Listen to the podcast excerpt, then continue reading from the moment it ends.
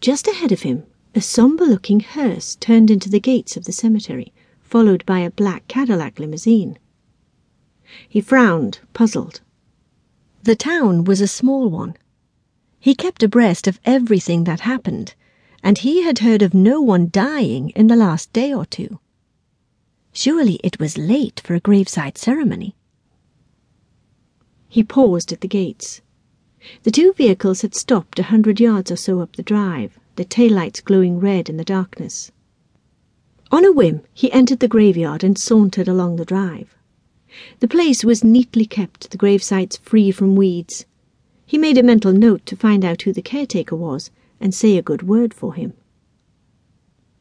The moon disappeared behind a cloud and a thick darkness descended as he approached the parked vehicles.